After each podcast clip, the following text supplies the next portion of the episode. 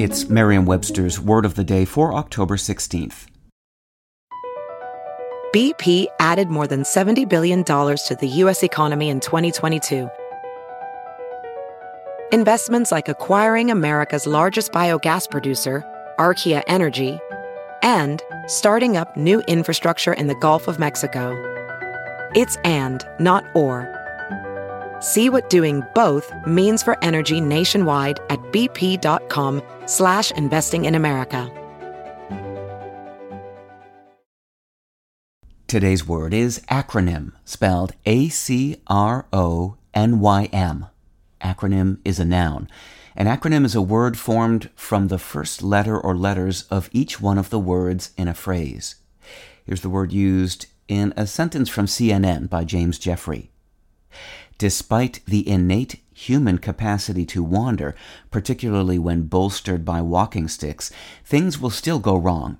Here are a few of the most common ailments pilgrims will face. Sprained ankles follow the RICE acronym to reduce swelling and support healing. R rest.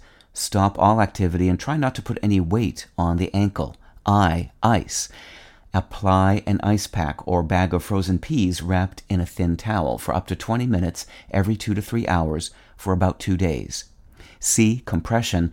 Wrap a bandage around the injury or wear a compression sock to support it. E. Elevate. Keep it raised as much as possible.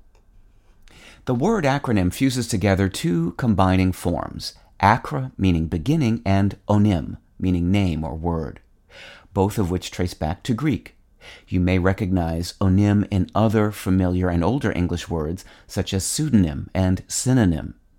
When acronym first entered English in the mid 20th century, likely influenced by or borrowed from the German word Akronym, some usage commentators decreed that it should refer to combinations of initial letters that were pronounced as if they were whole words, such as radar and scuba and be differentiated from an initialism, which is spoken by pronouncing the component letters, as in FBI or CEO.